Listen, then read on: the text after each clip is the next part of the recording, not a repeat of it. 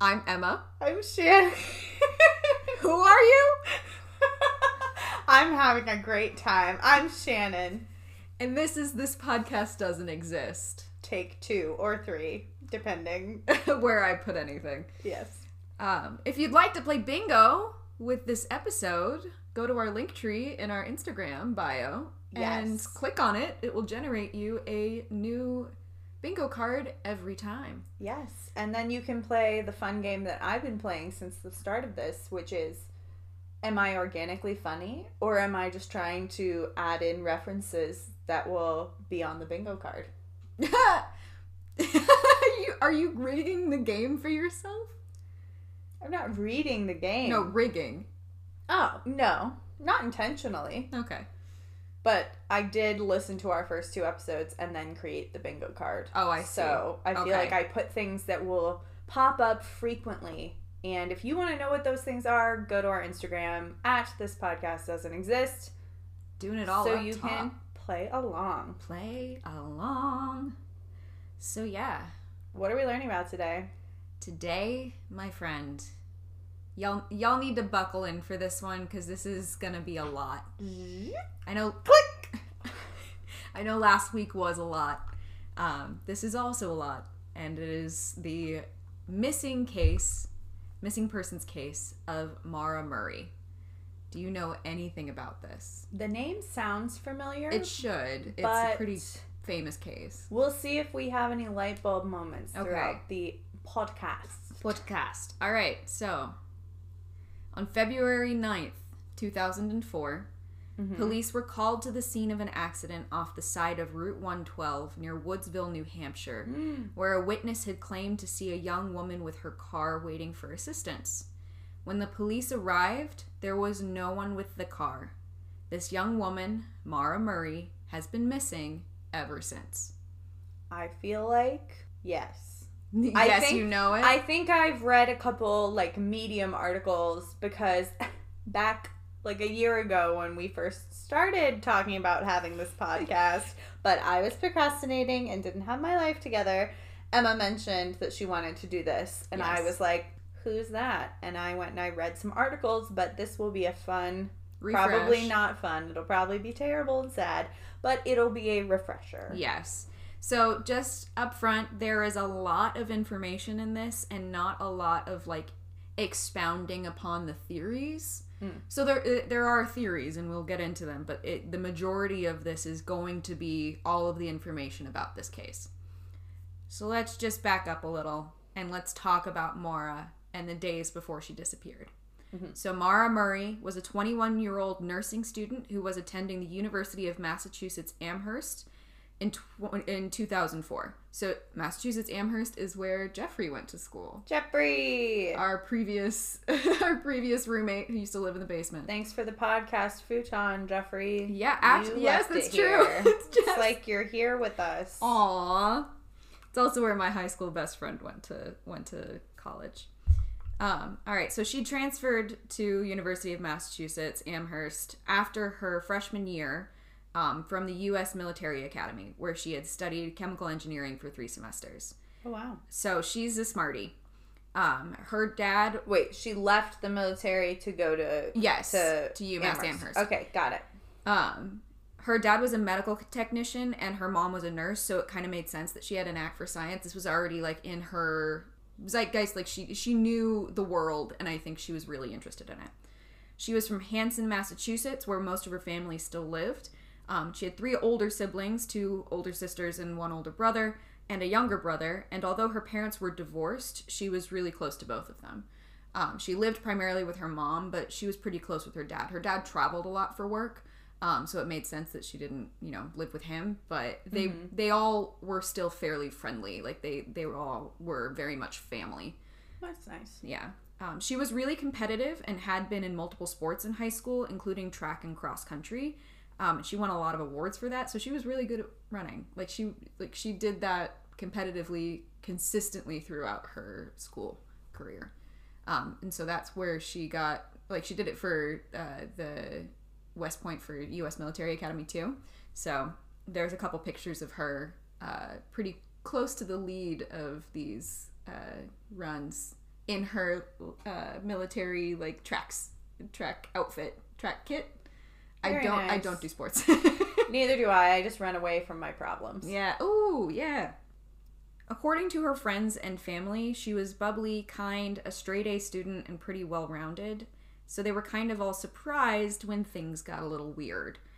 Um, in November of 2003, three months before her disappearance, Maura was caught using a stolen credit card to buy food from multiple restaurants, including one in a town nearby her university called Hadley. Um, the total amount of this char- of these charges was seventy nine dollars and two cents. So not necessarily a huge amount of money, but enough to be like, "What are you doing?" Yeah. What's up? Yeah. The charges themselves of like stealing a credit card were continued, meaning that they were postponed until December, and the result of that was that they these charges would be dismissed after three months of good behavior. So basically, she wasn't allowed to get in any more trouble with the law for another three months. Mm-hmm. There's n- Clarification question. Yes. Based on her name and the fact that it's New Hampshire, I'm assuming she's a white lady. Yes, so she's from Massachusetts. She's from an Irish Catholic family. She is very white. Got She's it. got, you know, lightish brown hair. She's like white, chubby cheeks, like perfect dimples. She's very pretty. Um, tall and lanky, but she uh, one I think it was her brother that said she was at home in either her track kit or a prom dress. Like she was she was that kind of person who was quintessentially beautiful. Um, but yes, the answer is yes, she is white. Gotcha. I was just asking because Maura, I feel like yeah. certain demographics would not receive the same generosity from the police. Well, Maybe. yeah, the police are a little interesting on this to begin with, so we'll go into that. Okay. So there's no real explanation for why she did this, why she stole these credit cards, but it seemed like a minor act of rebellion rather than a cry for help. More of just, can I get away with this kind of thing? Because there was no real reason for her to do it. Like all through her K 12 education, she was like gifted, Yeah, put together really student. well. So Yeah. maybe she got to co- college and was like, I'm. I'm gonna be bad. Yeah. Um, maybe. We don't really know. mm-hmm. On the evening of February 5th, 2004, Maura was at her campus security job when her older sister, Kathleen, called her. They spoke for a while and around 10:30 p.m. after hanging up, Maura reportedly broke down in tears. When her supervisor arrived at her desk, Maura was apparently quote just completely zoned out, no reaction at all. She was unresponsive. So obviously this phone call like triggered something for her. We didn't know what the call was about until October 2017 when Kathleen herself said that the call was regarding her own struggles with alcoholism. Kathleen was in recovery in 2004 when she was released from a rehab facility that evening she spoke with her sister. On the way home, though, Kathleen's fiance had them stop at a liquor store, which caused Kathleen to have an emotional breakdown. And she called Maura to tell her what happened and to basically, during her breakdown, have someone talk her down. Because obviously her fiance was not Trash. yeah. I'm not sure if they're married. I don't know how that turned out. But anyway. Mhm. So the supervisor escorted Maura back to her dorm around 1:20 a.m., which is around the end of her shift. But when asked what when he asked what was wrong, all she said was quote my sister.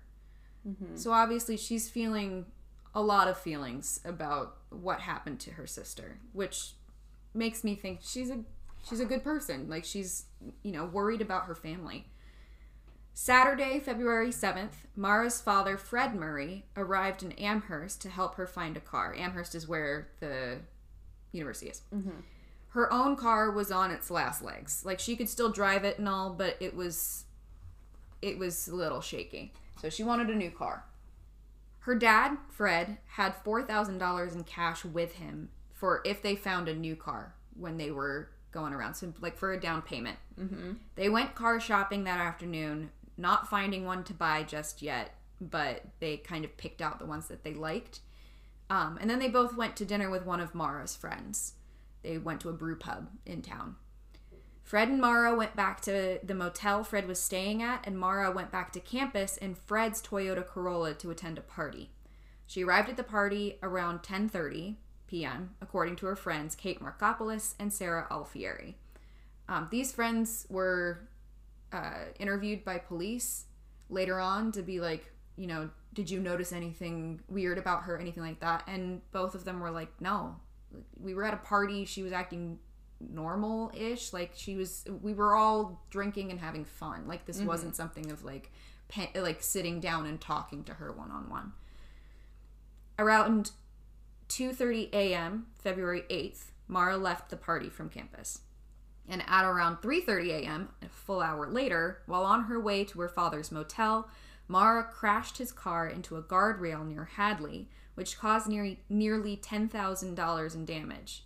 The officer who responded wrote up an accident report, but no sobriety tests were conducted according to his report, which is a little unusual for something happening at 3:30 a.m., like a crash happening at mm-hmm. 3:30 a.m., but didn't happen. The officer took Maura to her father's motel where she spent the rest of the night. At 4:49 a.m., Maura made a call from her father's cell phone to her boyfriend, William Rausch, whom she had met at the academy. There's no report as to what was said or even if he was the one who picked up, but they'd been dating for a while. Um, and reportedly their relationship was pretty good. He was living in Texas at the time because he had finished at the academy and that's where his station was. Um, so they were in contact constantly. So that comes into play later. Later Saturday morning, Fred learned that his insurance would cover the damage so long as the report was correctly made. Fred dropped Maura off back at campus and then headed for Connecticut, which is where he was working as a nuclear med tech for a hospital. So, not necessarily where he lived, like where his actual home was, but that's where his job was currently. So that's where he was staying. At 11:30 that night, Fred called Maura to remind her that she needed to get accident report forms from the Registry of Motor Vehicles, which is just the Department of Motor Vehicles in Massachusetts. Not sure why it's different, but they made a plan to talk the following night, Monday, to fill out the insurance claim and all the forms. It was after midnight on February 9th when Maura used MapQuest. Dude, do you remember Wow. MapQuest? You better take that exit, otherwise you are Screwed. confused.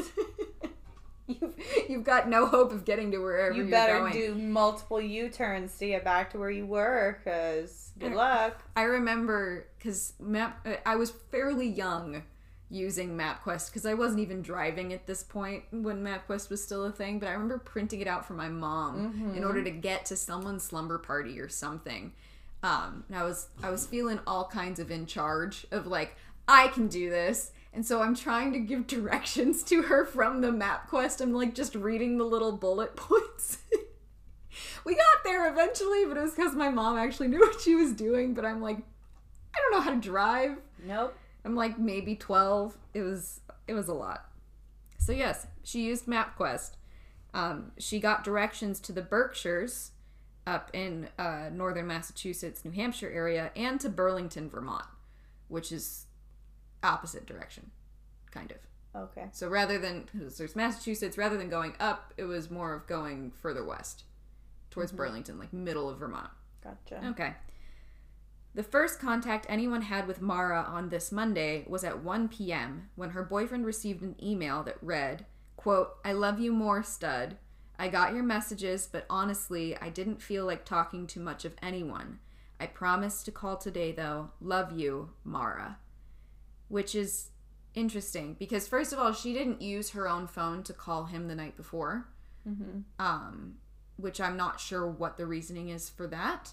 She used her dad's phone, and then obviously her boyfriend had been calling her, trying to get her to answer him, and was leaving messages to, you know, ask, You okay? Like, what happened? I'm sure she told him about the crash that had happened, Mm-hmm. um, but sent him an email instead of calling him, knowing that he, you know, would probably pick up if she called him. Mm-hmm. She also made a call to a condo in Bartlett, New Hampshire, making an inquiry into renting a place. Her family had rented there before when she was a kid, but the owner didn't rent the condo to her. Hmm. At 1:13 p.m., Maura called a fellow nursing student, but we're not sure why. At 1:24 p.m., Maura emailed the supervisor of the nursing school faculty to say that she would be out of town for a week due to a death in the family, and she said she would contact them upon her return. There was no death in the family, so she just straight up lied. And she's mm-hmm. expecting now we know she's expecting to be gone for a week. She's planning to leave. I feel like yeah, that's one of the few excuses where people will kind of take it at face value and leave you alone. Yeah, they won't ask questions. Right, versus if you say that you're ill, maybe you need a doctor's note or something. Yeah. Or yeah. Yeah, it's like the one thing that no one's gonna ask you any questions about. They're just gonna be like, "Oh, oh okay. Well, we're so sorry." Like, Let me know if you need anything. yeah. Yeah. So at 2:05 p.m., Maura called a number that provides info about booking hotels in Stowe, Vermont. The call lasted five minutes, meaning she listened to the recording for that long. So it kind of sounds like she's looking for something, or at least like writing stuff down of like maybe this place, maybe this place, maybe this place. At 2:18, she called her boyfriend and left a message promising him they would talk later. At 3:30, Maura drove off campus in her black 1996 Saturn sedan, the car that she's trying to get replaced. Man, a Saturn. Yeah, They don't make those anymore. mm, do they don't? I don't think so. Oh, Because I believe my cousin Dana had a Saturn, and I think they maybe don't make them anymore. Oh goodness. Well, yeah, 1996 Saturn. The that's an old car. Mm-hmm. Because this is 2004. Yeah, Gotcha. so it's already an old car then, which is just crazy to think about. It's not all that long ago, but it- Planned it's very much long ago. So, a key point to know is that this is February, and classes on campus for this particular Monday had been canceled due to a snowstorm in the area. So, she's driving this car that she's planning to replace in a snowstorm. A snowstorm that's bad enough that Massachusetts said, nah, Yeah. we're not going to today. And she's driving further north. So, things are happening and we don't know what they are. So at 3:40, Maura withdrew $280 from an ATM. This was most of her bank account at this point. Like she just it- she just basically emptied her bank account. She went to a nearby liquor store where she bought about $40 worth of alcohol, including Bailey's, Kahlua, vodka, and a box of Franzia red wine. oh. I- this- Franzia. This is sad, but this that order is the most college order. Yeah. Please, I guess we don't know what brand vodka, but please tell me it was like Burnett's or something. Something- just something cheap, terrible. yeah. I mean, forty dollars. Forty dollars. Yeah, Forty dollars in two thousand four. Like yeah. I don't know what the I don't know what the I calculations don't know what the alcohol inflation is like. nope. But uh, okay. So yeah, so she's got this all in her car.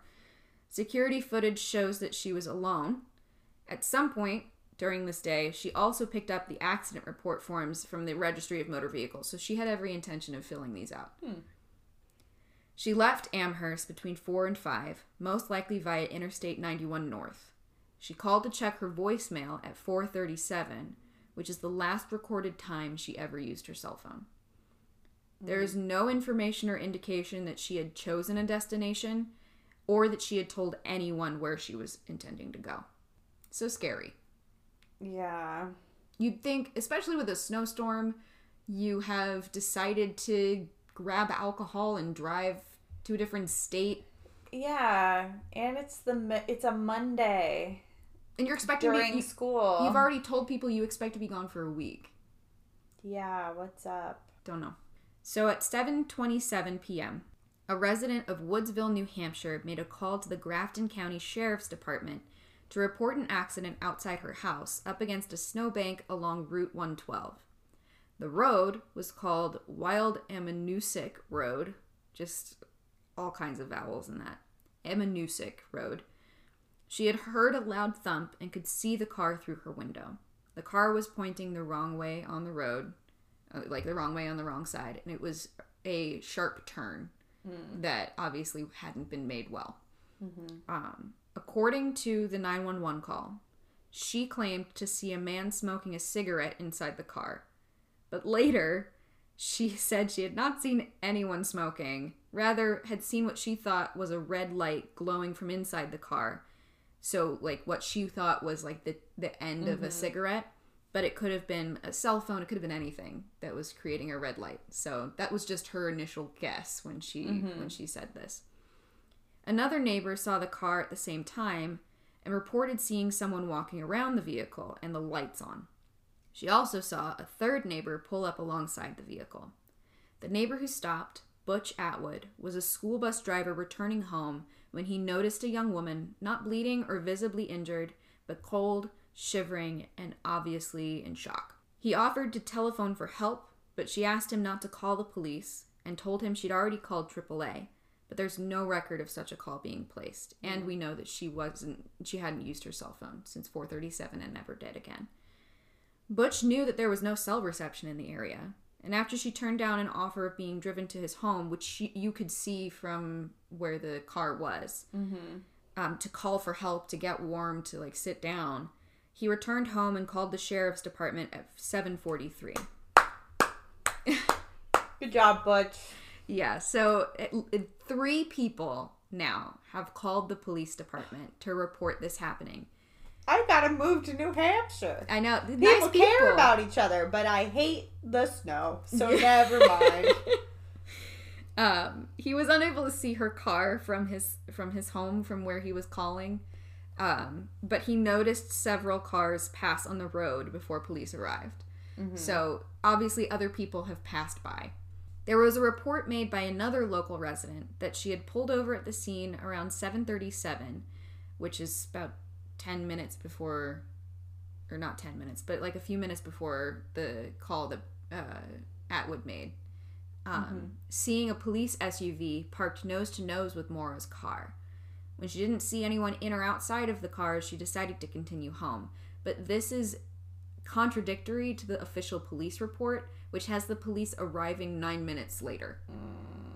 So, my guess is that maybe like her car clock was off or she just guessed at the time. Um, but in any case, according to the report, this can't be corroborated. The Haverhill police arrived at 7:46 p.m. and saw no one inside or around the car. The car had obviously hit a tree on the driver's side front like light, damaging the left headlight and pushing the radiator into the fan, making it inoperable. So things are crunched. The windshield was cracked on the driver's side and both airbags had deployed. The car itself was locked on arrival, which is weird. Mm-hmm. Now, I was also a little weirded out by both airbags having been deployed, but from what I could gather, both of your airbags deploy regardless of whether or not they can tell that someone is they can tell that someone is in the passenger Yeah. seat. Um, especially now, like for a 1996 Saturn, I have no clue.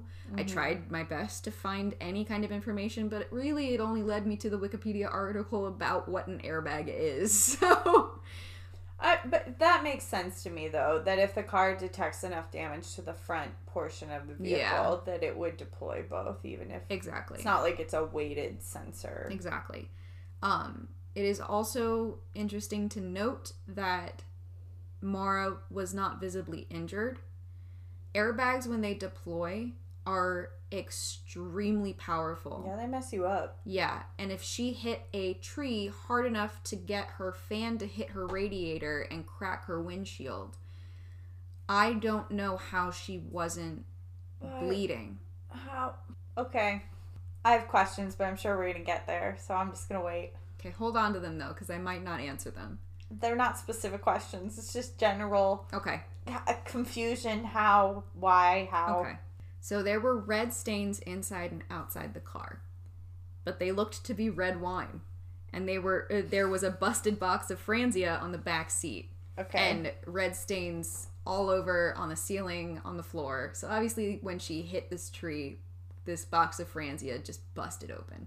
So that that's the explanation for the red stains. I don't know if they tested that, but that's the Okay, explanation but- for the red stains. yeah that just makes it more confusing if we were violent enough to like fling the box of wine so that it rips the plastic bag inside but she's fine. Or maybe it was already open. Yeah, maybe she was getting a little sip sip on the road. Maybe. Maybe that's why. Mm, okay. Yeah.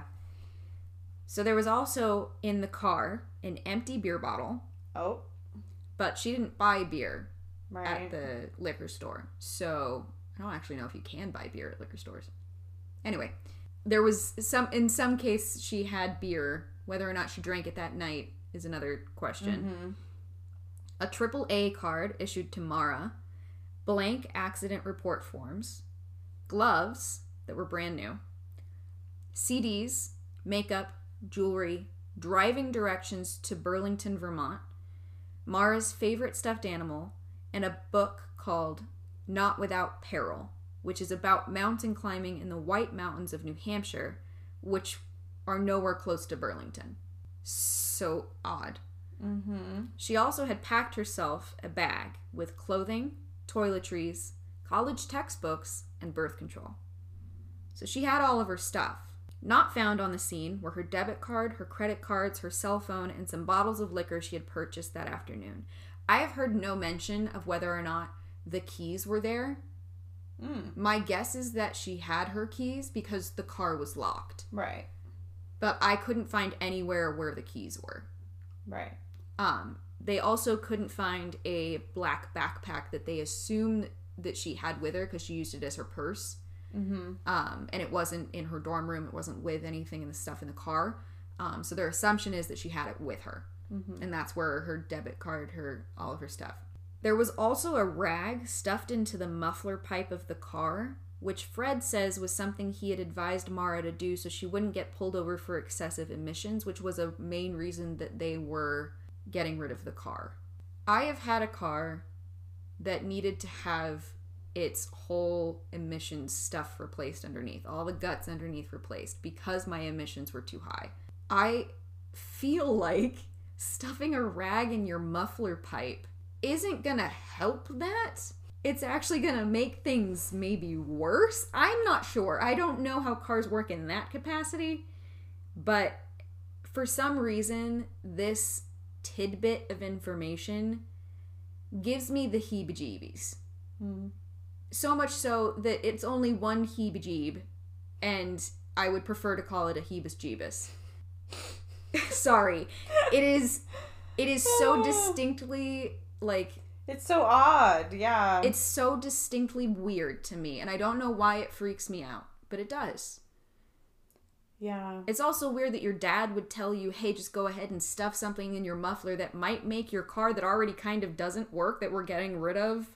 I don't I just Yeah. I don't know. I too have very little familiarity with the mechanics of motor vehicles, but I feel like I it stresses me out because like when people are trying to commit suicide, they run their car in a garage and Close the door, and stuff the muffler, and put you know like the, carbon monoxide Yeah. poisoning. So then I have no idea if that's directly, you know, I don't know, but that's just what it reminds me of. Like, Yeah. are you driving emissions into your passenger, like you're Yeah. into the vehicle? Is that affecting, especially if you're driving every day, you know, is it affecting you over time Yeah. Like or something? I don't know, but it does. Hmm. It gives me the heebs. He A he- singular a Heebus singu- Jeebus. singular heebus jeebus. It just shiver up the spine. Is that the title of this episode? Sure. So the responding officer and Butch Atwood, so the guy that stopped, dro- Butch? yeah, he's a he's a really good guy. He really this haunted him for a very long time, which I'm sure because he was the last person to ever see her alive, oh, that's true. or at least confirmed to ever see her alive. So I'm sure it really nags at him. Yeah. So, the responding officer and Butch Atwood drove around the area searching for Maura. Just before 8, a fire truck and EMS came to clear the scene, so to like say nothing else to do here. Mm-hmm. Um, and by 8:50, the car had been towed to a local shop. Around 9:30, the responding officer left without having found anything else. So there are no footsteps, like foot footprints. This is it, it- this is fresh snow too. Like there was just a snowstorm. The car itself had like skidded into a snowbank after it hit the tree. So snow is everywhere. There should be at least some evidence of footprints going in some direction, but they couldn't find anything in particular that led them anywhere. Hmm. Which is just disappointing and very annoying, I'm sure. Between 8 to 8:30, a contractor reported that on his way home he had seen a young person moving quickly eastbound on 112, around 4 to 5 miles east from where Maura's car was found. He said that they were wearing jeans, a dark coat with a light-colored hood. He didn't realize that this sighting was the same night as Maura's disappearance until 3 months later when he was reviewing his work records. Which, I mean, I guess if you're doing this all the time, like if you're driving all the time, you don't really think about when something happens. You just write it down and, you know, you'll look at it later. But it's an odd thing to see on the side of a road during uh, after a snowstorm in February of somebody walking along the side of the road, right? Especially in jeans. You know, if it were a local Yeah. person, I feel like maybe they would be better equipped for snow Yeah. if they're just out for a little hike I don't know. or whatever. Yeah. Don't know. But according to reports, when her dorm room was searched, there were packed boxes everywhere and art taken off the walls. Uh-oh. Some say that this is an indication she had intended to leave completely. Fred, her father, and others say that over the Christmas holiday, the school was washing the carpets in the dorms and asked students to box things up, which would explain why she still had items in boxes. But it was February, and she hadn't needed to take her art down. Mm-hmm. So I wonder if it was like if she did have to take her art or if she did have to pack up her boxes, maybe she was like, well, maybe I'll redecorate and like took everything down so that she could like pack everything away and start new, like start fresh. Um, and I don't want to say, well, it was February, she should have unpacked things by now cuz, you know, maybe you are too busy with college that you're like I have a bed to sleep in, I have forks out so I can eat my food. And that's all I need. So it's it's a very weird tidbit of information to be like her ba- her boxes were packed um and the potential for her like leaving school was there but there's also a potential explanation to that Did she have a roommate? Do we know? if she did i couldn't find who it was or if they had any information Gotcha. a bolo was issued after this uh, was labeled a missing case so be on the lookout um, with a description of her some pictures and uh, what she was wearing that night which was jeans um, and a black coat and uh, the black backpack that she used as her purse. The police left a message on fred murray's home answering machine at 320 because he was listed on the car as well because she's only 21 remember? To say that the car had been found abandoned. But he was not home at the time because of his current job in Connecticut. So he didn't receive this message. At five o'clock, Maura's older sister called her dad with the news, and Fred then called the Haverhill police and was told that if Maura was not reported safe by the following morning, February 11th, they would start a search. Which, as a parent, I would be like, no, no, you start a search now. Yeah. Start a search now. What it like I can understand maybe the light would be detrimental, but like you can at least call into the woods to be like, is anybody here? Well, especially if they, I mean, I guess the local police wouldn't have known that she went to the liquor store and that she had liquor potentially with her. It's gone from the car. But even alcohol aside, if you have somebody who someone who's in shock from a motor vehicle accident who walks away and it's been a you have had a snowstorm Yeah. and they get disoriented and trip and fall and Yeah. Roll down a embankment and you know, sorry, two days is not gonna, yeah. it's not good news. Yeah. But I presume that's not what happened because I feel like this wouldn't be unsolved. So I'm gonna be quiet and let you tell me. It's okay. I don't mind the the interruptions. They're okay. Interjections. Show excitement or And emotion. emotion. Mostly emotion on this podcast, not as much excitement. Also, that's a musical, so you can knock that off of your bingo list. Boom, boom, boom. You're welcome. Fred arrived before dawn on February 11th in Haverhill. So he drove all the way up there from Connecticut to be He's like, it's the morning of the 11th. Let's go. yeah. And at 8 a.m., New Hampshire Fish and Game, which were conducting the search. Um, so they they're like the uh, National Park Service kind of ranger people who like know the land. Um, so this group, the Murrays and others, including locals, began the search for Maura. A police dog tracked the scent picked up from Maura's new pair of gloves a hundred yards east from where the vehicle had been abandoned, but lost the scent. The police assumed that this meant that she had left in another car, so maybe one of the cars that drove by that Atwood had seen. Fred is angry about this and has expressed his anger about this because he claims they chose a new pair of gloves for the scent and not her running shoes, which were in her bag Oh, yeah. or anything that had her scent heavy on them.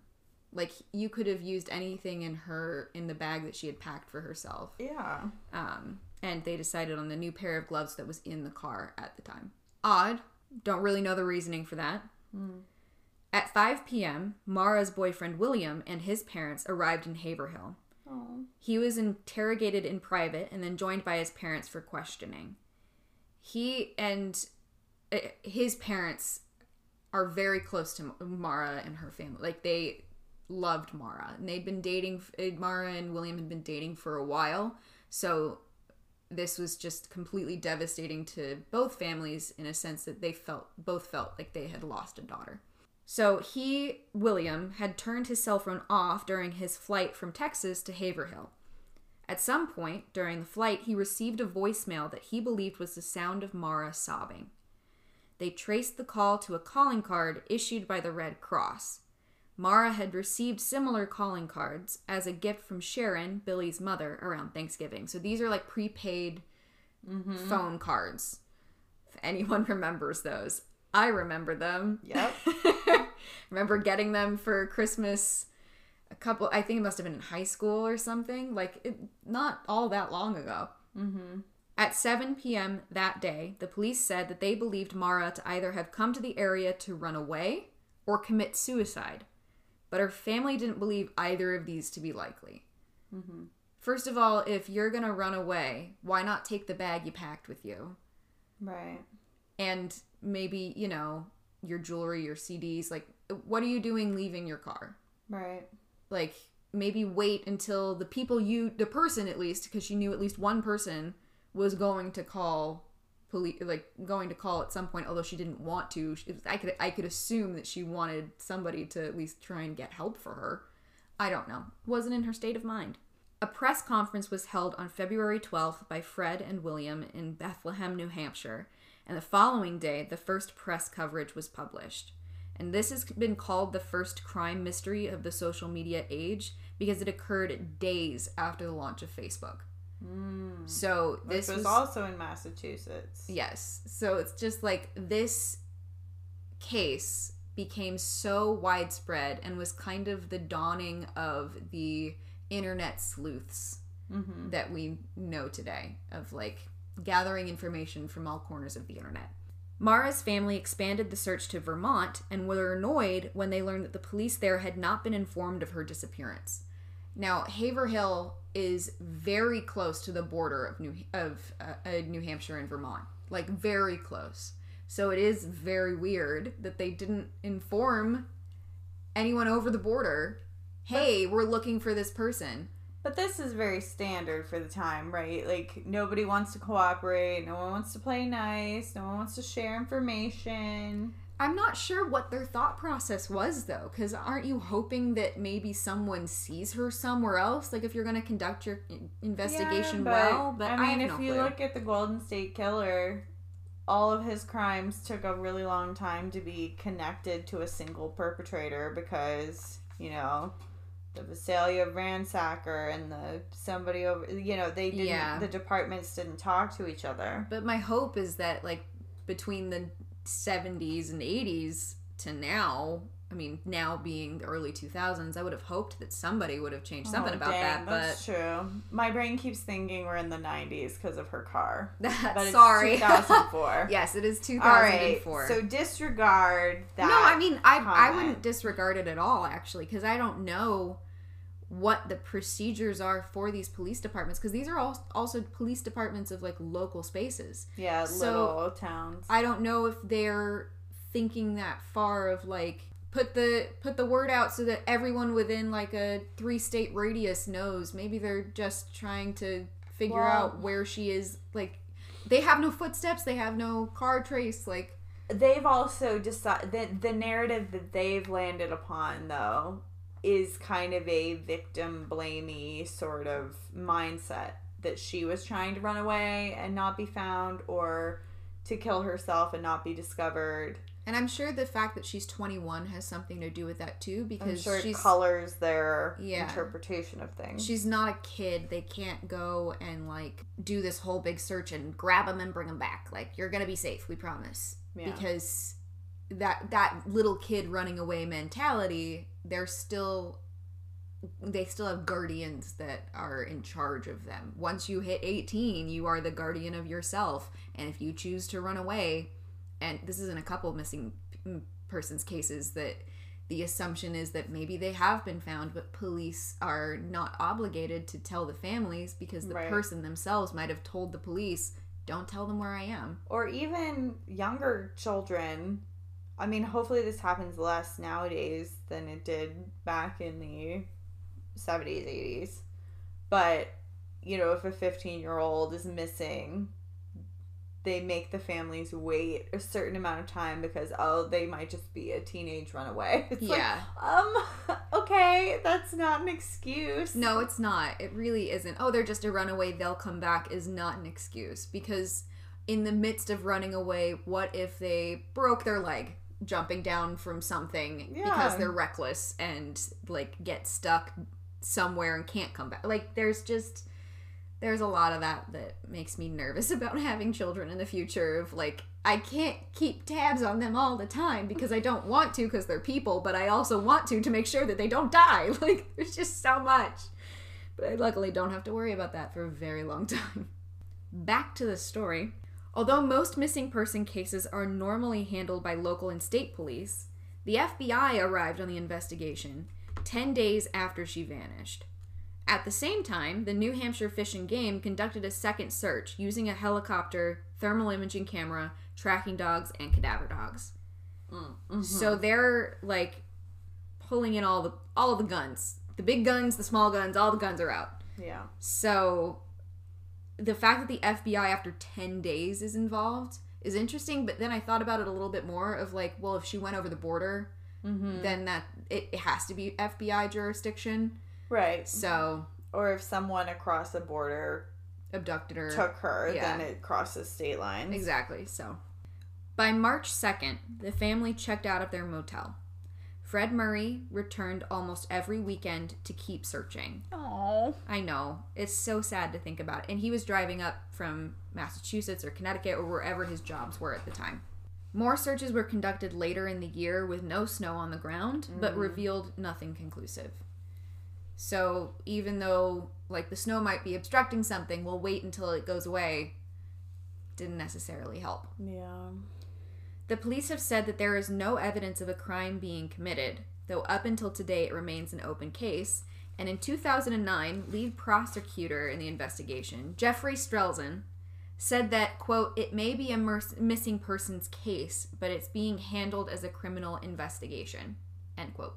Which I feel like is the most appropriate response when you don't have a body, Yeah. when you don't know what happened to a, in a missing persons case Yeah. um, or at least there's no clear indication because this is just all kinds of like crazy potentials. Maura has been missing now for 16 years with no real movement made in the case.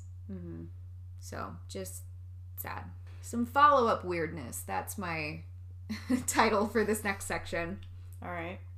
In late 2004, the same year that she disappeared, a weird man, which I couldn't find his name, so I've labeled him Weird Man. Shout out to you, weird man.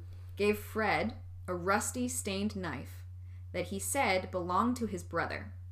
This man's brother had a criminal past and lived less than a mile from where the car was abandoned. The brother and his girlfriend were allegedly acting strange in the days after Maura went missing, And the weird man claimed that he believed the knife to have been used to kill Maura. Uh, uh, Yeah. so you give it to the the dad And not this the police. supposedly murdered girl. Okay, you're mentally stable. Mm, Weird man. Yeah, days after the knife was given to Fred, who promptly gave it to the police. Okay, good job, Fred. the I, well, who would want to keep a bloody rusty knife that could have potentially killed my know. kid? Like, Wait, is it bloody and rusty or yes, just rusty? no, it's both. Oh, great. Okay. So just a disgusting knife. Well, it's stained. It's not bloody. It's stained, but like still, like Okay. Days after the knife was given to Fred, the brother apparently scrapped his car, but other family members of the weird guy claimed he made the story up in order to get reward money in the investigation and that he had a history of drug use and drug abuse. So the potential is that the reason he gave it to Fred was so that Fred would give him the money. Mm. S- But it's just. Mm, That's just sad. yeah. Don't prey upon sad people. Yeah. There was a black backpack found behind the bathroom facilities at the Pemigewasset Overlook, which was 30 miles away from where Maura was last seen, a year after she disappeared. The backpack was still there in late 2005 when a Discovery thread user, so like the um, the investigation threads that popped up after her disappearance of like, here are the possible clues in order to find her. Um, went to go see if he could spot it and reported that he could that he found it and it was empty and got in contact with the police telling them where to find it. So like he didn't have a camera with him so he couldn't take pictures. He did open it up to see if there was anything inside and there was nothing in it. It was frozen solid apparently because it was cold it was late 2005 um, the police said later that they were aware of the backpack, but nothing was disclosed on whether they did any testing or did anything with it at all. Okay. So just a another weird little piece, follow up weirdness. This is why this is labeled this way. In October of 20, 2006, another search was conducted within a couple miles of the crash site over the course of two days. In a closet of a home, approximately one mile from where the car was left, cadaver dogs allegedly went, quote, bonkers, which meant they picked up a scent of human decay. The house previously belonged to the man initially implicated by his brother, who had given the knife to Fred. Oh, okay. A carpet sample was taken from the closet, but the results were never released, and nothing conclusive was ever found from this search. Hmm. Yeah. In February of 2019, so fairly fairly recently, Okay. Which was 15 years after Maura's been gone, Fred said that he believed his daughter was dead and that the cadaver dogs picked up the scent of her body back in 2006. The house was sold to a new, more cooperative owner. So the owners previous to this but after the initial search of the house Mm-hmm. um, weren't very cooperative, didn't want the police in the in the Okay, home. so the house belonged to the knife guy's brother, and then was sold to somebody else who cooperated who with the police. and they took the carpet sample. and then was sold to Uncooperative people, yeah. new people. And Got so it. in early April of 2019, these new owners allowed the investigation to proceed on the property. And an excavation was conducted of the basement, but they found absolutely nothing except for, quote, a piece of pottery or old piping. So hmm. there's no evidence of a body being there, which doesn't necessarily indicate to me that she wasn't potentially killed there if she was killed or abducted by this man. Mhm. Maybe she just wasn't buried there. They didn't search the property. They only looked in the basement. So far as I could tell, they conducted a search of just the house. I Well, I guess the dogs would have given off alerted yeah, something in the initial search if it were outdoors. That's my sense, but I don't know. All right, so here are our theories. Okay. One, she was suicidal. But everyone in her family and all of her friends say that this is both an odd way to try to kill yourself and that it is so unlike Maura. Fred, his ex wife, and Maura's mother, Lori, and William's mother, Sharon, are all very vocally critical of the official investigation as using this as a point of this is what happened. They say she was not suicidal. It makes no sense at all. Mm-hmm. to assume that she was based on the evidence. Fred and Sharon remain so. They remain critical. Though sadly, Lori, her mom, passed away from cancer in 2009. So she won't, or maybe she does know the answer. She might know the answer now and be at peace knowing the answer. Because I feel mm-hmm. like the main takeaway from this for me is the fact of not knowing as a parent or so, like a pseudo parent, someone who's, you know, Yeah. Like I Ugh. I don't believe in closure. I don't think it exists. Um whether it's like a romantic relationship, a terrible event that happens, I don't think it really exists, but at least, you know, if the snow had melted and they had found a body, it would be terrible, but at least yeah, you would know would know. because when you don't know even if all the evidence is pointing towards yeah she's probably no longer living the irrational part of your brain is still clinging to that tiny bit of hope of Yeah, absolutely. well we don't know Exactly. So- and then you just go through that your Yeah. whole life I can't imagine that pain. it's hard It also doesn't make sense that she was suicidal if she packed a bag and her birth control, and though the alcohol may be an indicator of a possible issue, it doesn't explain a suicidal tendency specifically for this period of time. mm-hmm So she's looking up all these different places to potentially go and travel. She's trying to find somewhere to stay. She's trying to like pack for a week with her college textbooks, fully intending to do her homework. yeah So like I it's it's odd. Another theory is that she was in shock after the accident and died in the woods beyond the road, though no footprints were found from the elements. Shock makes sense. Death from the elements doesn't necessarily make sense because her body was never found and neither were any of her things, though the search the searches that they conducted often didn't extend too far beyond a few miles radius and they didn't go too far deep into the woods. Hmm. So that to me is like you didn't do your job well enough. Yeah So I don't know. Number three, she was running away, which is the one that most people cling to because it means that she's still alive and well. Most everyone close to her says that it doesn't make sense for her to run away, but the signs of her packing, not telling anyone where she was going, and the like, like packing up her dorm room as well, make this a possibility. But then where would she go? She had uh, a map to Burlington in her car, but she had a book about the White Mountains. She had researched all of these different places places in Stowe, Vermont. Like, there's too many different potential destinations. I'm not quite sure where her brain was in terms of where she's gonna go.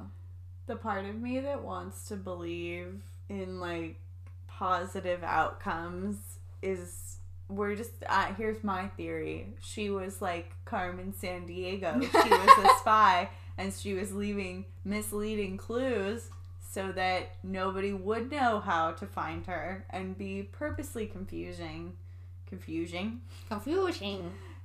to purposely confuse everyone and she's off on a beach somewhere right now uh, having retired from her career as Her a spy days. i don't know but she can't contact her family because then that'll put them at risk I would I would like to assume that that is the case. That'd be- her and Tupac are sitting on a Yes. beach in Cuba. throwback He's he's making sounds for SoundCloud, and Yes. she's just enjoying a mojito. yeah I'm into that. yes please So she had gotten into trouble with the credit card stuff. She had crashed her dad's car, and February was still within the time frame of her needing to stay out of trouble unless she wanted to be charged with the crime and go to jail. Mhm. So maybe the party and her recent crash made her worry that if the police were called, she would have to Mhm. serve time. well and if she was drinking the boxed wine in the car yeah or So- even had it open There was that. Others have suggested that she may have been leaving to meet someone or to run away to have a baby. There was a big thing about her being pregnant and worried about having a baby while in college and so running away to like have the baby. Oh, oh, Yeah. Pregnant people don't need birth control. But neither of these seem to make any sense as no one has come forward and she brought her birth control with her. If you are pregnant, or if you th- assume that you are pregnant and you know you're going to keep the baby enough to run away somewhere, like, why would you bring your birth control with you? Why wouldn't you just leave that where it was? Yeah. So, she also turned in all of her homework for that week before leaving and told her supervisors that she would be coming back by the end of the week. Right. So that doesn't make sense. Some believe that her father knows a lot more than he is letting on since he has been angry throughout this whole investigation, which I think rightly because the police haven't really helped anything too much, it seems. And he dislikes anyone trying to ask him questions for publications about his daughter's days leading up to the disappearance because he's questioned constantly about this and he's he's said I have put out all the information I know, all of the things I believe. You know all of the information. You don't need anything else from me. Please stop bothering me about this. I am looking for her constantly. Mm-hmm.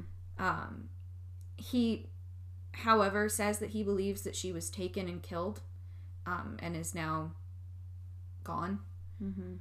She would have had no reason to want to run away. He's he he knows that he's like there's absolutely no reason I can think of that she would run away. But most people think he knows more than he's saying because he had four thousand dollars in his pocket and he like you know let her drive his car like all this kind of stuff. I'm like it's a dad. He's trying to help his daughter find another car. Knows that a cash down payment, especially in 20, uh, 2004, like is helpful. Like it, it- come on. And there have been multiple but unsubstantiated sightings in Vermont and Canada of Maura, um, but very much unsubstantiated. Mm-hmm. So the last theory is the saddest one, and that it is that she was picked up and killed. And it's not necessarily a specific serial killer that did this, but rather just an opportunity one who saw a, a girl all alone in the middle of nowhere, it seems. But uh, this doesn't necessarily make too much sense to me because the people who lived across the street from this crash were probably looking out their window trying to make sure that this person that they could see was okay. Mm-hmm. I'm not quite sure how long they looked out the window or like anything like that, but I mean, if it were in front of my house, I'd be sitting there until the police came, at least to be like, what happened? like, Yeah. I'm a, I'm nosy. I'm nosy, so I want to make sure that you know what's happening. I can like ascertain what's happening, but no one knows. Since there's no trace of her, there can be no reason to assume this, but it may be the reasoning why the house nearby flagged for human decomp. That you know what makes that so extra sad to me Hmm. is that our buddy Butch, the school bus driver, like offered to take her back to his house to be warm. And as a young woman alone, she probably was like, Stranger danger. uh uh-uh, uh, you are not taking me to a second location, which I'm sure is what both of us would do if we were in Yeah. some sort of situation. I don't situation. fault her for that. you know but if she was taken and murdered like And you know she was trying to avoid something like that maybe by not going with him and then yeah. who knows what happened to her And the the span of time it was seven minutes. Butch saw her, asked if she was okay, asked if she wanted to come back so she could be warm and call for help.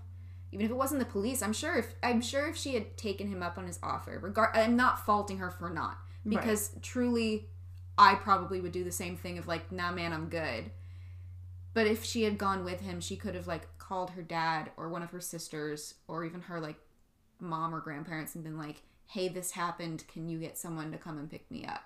Rather than having to actually call the police or AAA or just Right. like, you know, you call a tow truck, you like all yeah that. Um, but I can completely understand not going to a second location with someone you don't know in the middle of the night. right because she Or yeah not middle of the night, not- it's like seven, but like but still it's winter basically Yeah. still and she's not from the area it would be one thing you know if it's Yeah. your hometown and you know the bus driver. Yeah, and not saying that makes better. that person totally safe 100% of the time, but at least you have a degree of familiarity. Yeah.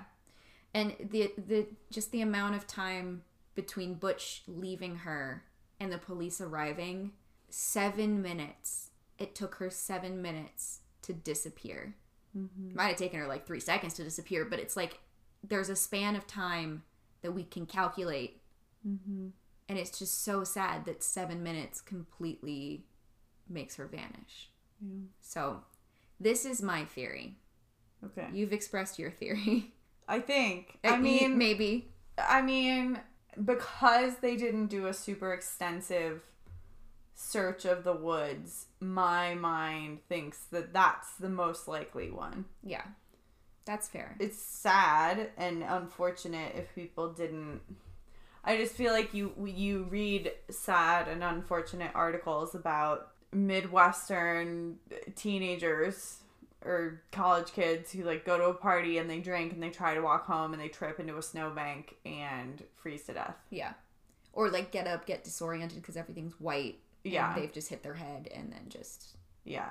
disappear into the snow and die.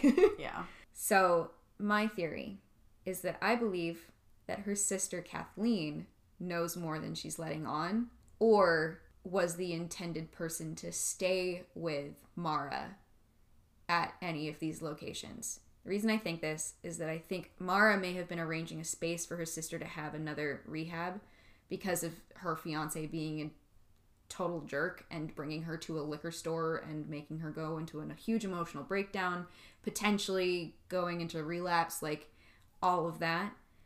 And I think Maura may have been trying to establish somewhere that at least for a week she could stay with her sister and help her get back to where she was in rehabilitation and know that she's going to be okay. This is somewhere like Bartlett, the condo place, was somewhere that her and her family had visited before. So mm-hmm. that was a familiar place to her.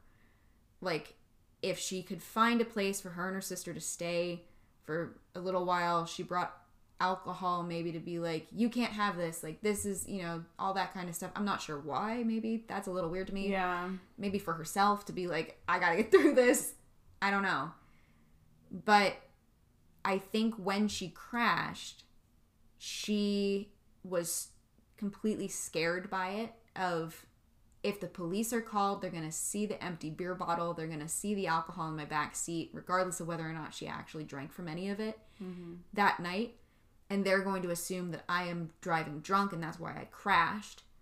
I am going to grab my bag with my credit card and my ID and I'm going to lock my car so that if anyone does call the police, which is possible because I just met this guy who said he'd call the police for me and I told him no, I'm going to grab my bag and go into the woods and wait until the police are gone and the car is like to- uh, towed or something. And then I'll come out and go knock on that guy's door and call someone to come and pick me up.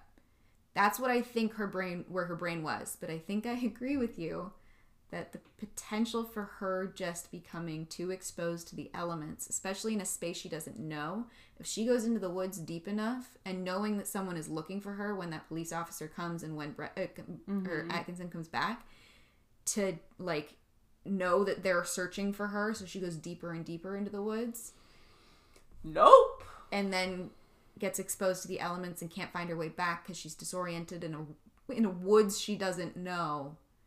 And passes away. That's what I think the potential is. Hmm. Which is so sad.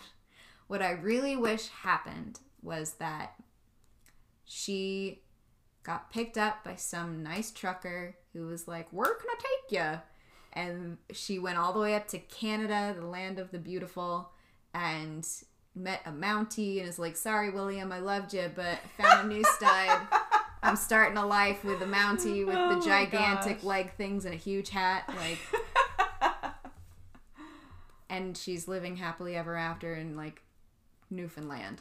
I would really love that. Yeah. I feel like that's what we're gonna do every episode. We're like, let's imagine the Hallmark movie ending to this, Seriously. but also the investigation discovery ending. Seriously. So if you want to learn more about this, and I'm I'm not one to usually quote my sources because I put them in the show notes anyway. Um, but I think that the sources for this are fairly interesting as well as important. So there is still a site for Maura run by her family. It's called the Maura Missing Site, um, Maura Murray Missing Site, um, and it's still active. You can go to mauramurraymissing.org, um, and there's places on there where you can see pictures, her beautiful little face, um, pictures of her and her family, um, the press releases that they've had about this case, any information you might have, you can give to them, um, as well as go through the Haverhill Police Department to, you know, if you do have info and you've been holding it back all this time. Moving on. Of course, our mother site, Wikipedia, was my starting point for this, but it led me to a Billy Jensen article Hey. from 2014 about internet sleuthing in this case, which is, uh, if you haven't listened to the Murder Squad um, with Billy Jensen and Paul Holes, it is brilliant. They do mostly cold cases um, in, in, in an effort to get people to participate in internet sleuthing in a good way, um, but also to try and figure out, you know, what are the best ways that we can help the police departments who are trying to investigate and and figure out these cases. They're also legitimate investigators. Oh yeah, no, they do their research wholeheartedly and very well, and it's all very good. And Paul Holes, of course, is a uh, retired police officer, police detective, um, and Billy Jensen is a true crime reporter. Like they know their stuff. But reading, I haven't ever read anything by Billy Jensen, and so reading this article was it was beautifully crafted. He's a wonderful writer, um, and it's obvious that he feels very strongly about this kind of stuff. And even then, it was 2014, so it was 10 years after Maura went missing. Mm-hmm. Um, and he was talking about internet sleuthing and how it all started. So like that's what he, that's what he does. That is his thing. So it was very interesting to read that. Um, there's also a book called True Crime Addict um, on Google Books that I read the first 26 pages of because it's oddly expensive. Um, but this is also the book that uh, Fred Murray, he and the author got into a huge fight about this because Fred was so upset with the way that this man was investigating this case um, and truly just wanted to be left alone from this guy, and he was relentless. The, fir- the first 26 pages, I will say the writing is a little interesting.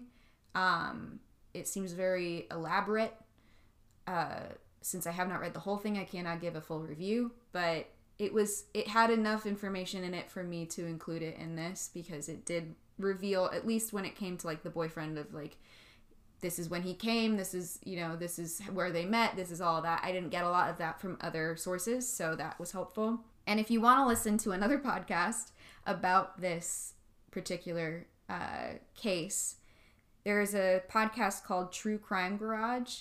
They are awesome. They are also very good at their research and they did a two-parter on this. Um, all of their library is on stitcher so the fir- the last 30 weeks, the last 30 episodes or something are on Apple Podcasts, but this is from about a year ago. Um, so you'll find them on Stitcher. It's all free. All their all their library on Stitcher is free.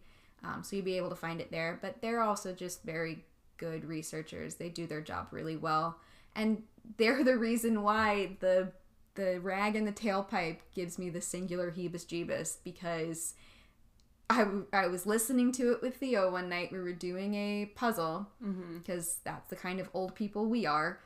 Um, and we were listening to this podcast, and I had to stop with the puzzle and just sit there and listen because there were just shivers going up and down my spine of them telling this story.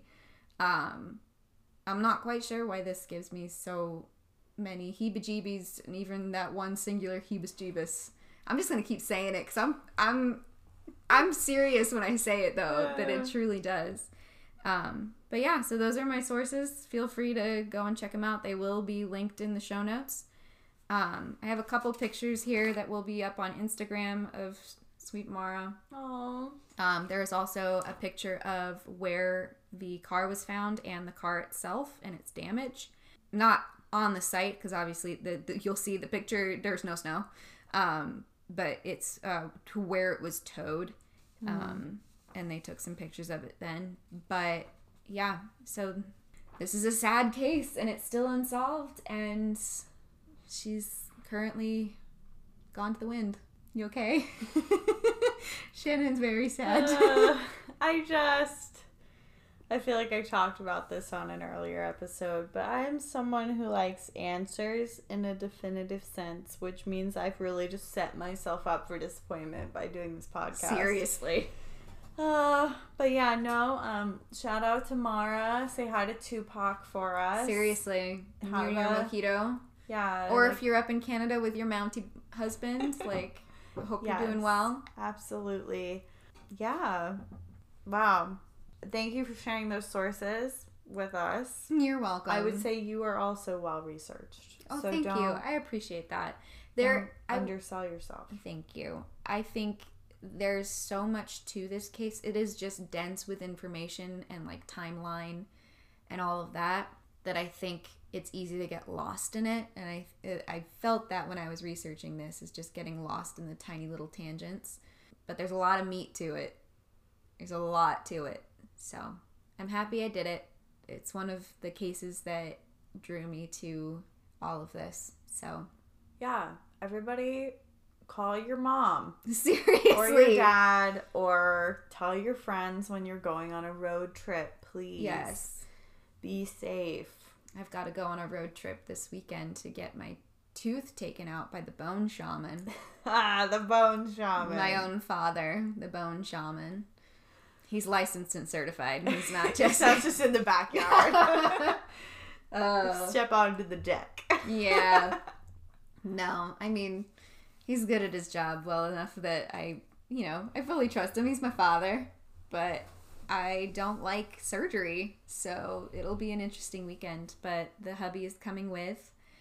He'll have to do his data processing there, which will be interesting. But That's the thing about data. It travels easily. yeah, it's easily accessible. I mean, yeah. Um, before we go, I didn't ask you. Last night was Halloween, y'all. oh. How was your Halloween? Um, it was fine. I was at work at the bookstore. Woot woot. I gave out candy to like three small children. Aw. Just because there weren't that many, but that was fun. It was a full moon. Looked very spooky. At least this year and last year, Halloween has not been that significant as its own individual holiday because we don't really get trick or treaters on our on our street. Yeah. Um, we don't have a street light and there aren't that many houses. Uh, so it's it's not so much oh happy Halloween. It's more oh God it's NaNoWriMo Eve. Oh yeah. Like Shannon the is night doing before. NaNoWriMo. Aren't you doing it too? National Novel Writing Month. I am going to do portions of Just the- say yes. Yes. You're doing it. Yeah. You got it on tape. You Okay. heard it here first. that was a By bad the- trick. by, by the time you all hear this, we'll be like halfway through, more than Yeah. halfway through. Yeah. I will because I started it last year and I didn't Yeah, and I really want to read it. I want to yeah. read it. So didn't obviously finish mine. oh, whatever. Yeah. Anyway, uh, if you want to see photos from today's episode, you want to see the car, you want to see the spooky looking woods, no thank you. Sorry, New Hampshire, but No. Thanks. hard pass. Yeah. Uh, you can find us on Instagram at this podcast doesn't exist, no apostrophe. And you can also find our Linktree bio, uh, link our Linktree link in our bio. so many words. Yeah, it is. Where you can find us on all the listening platforms, even though obviously you've already found us on one of those. But Then you can share it to the friend who has an Android on Google Podcasts. Yes, there you go. Shelby. Shout out to Shelby. uh, and you can find our bingo card there as well. Please take a screenshot and share it on Instagram. We'd love to see it. We'd love to see how how it's going. And if you end up winning a bingo for a episode, make sure you send it to us because we want to shout you out and say thank you for listening first of all, but also congratulations for winning. And it's just an easy fun thing to do while you listen.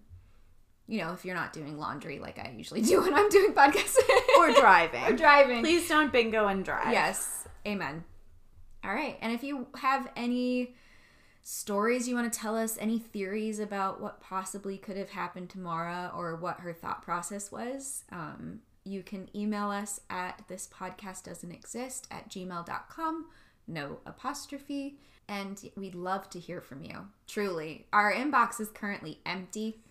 Please fill it. Yes, it doesn't have to be specifically related to this episode. We will accept feedback, suggestions, Seriously. stories. Also, I had this thought the other day if there are any conspiracy theories or weird things that you believed as a child Oh, um, that you did not learn were false until later in life, we'd love to hear those too. We just come be our friend. We'd love to include you. And speaking of inclusion, please share the podcast with a friend. If you think they would enjoy it, they would enjoy hanging out with us. We would love to have them.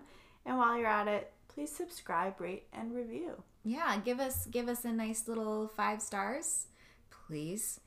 Um, if you don't want to give us five stars, you can go ahead and not rate or review, but instead send us an email as to what we could possibly do better in your eyes or your ears. So, all that to say, thank you for listening. and remember, This podcast doesn't exist.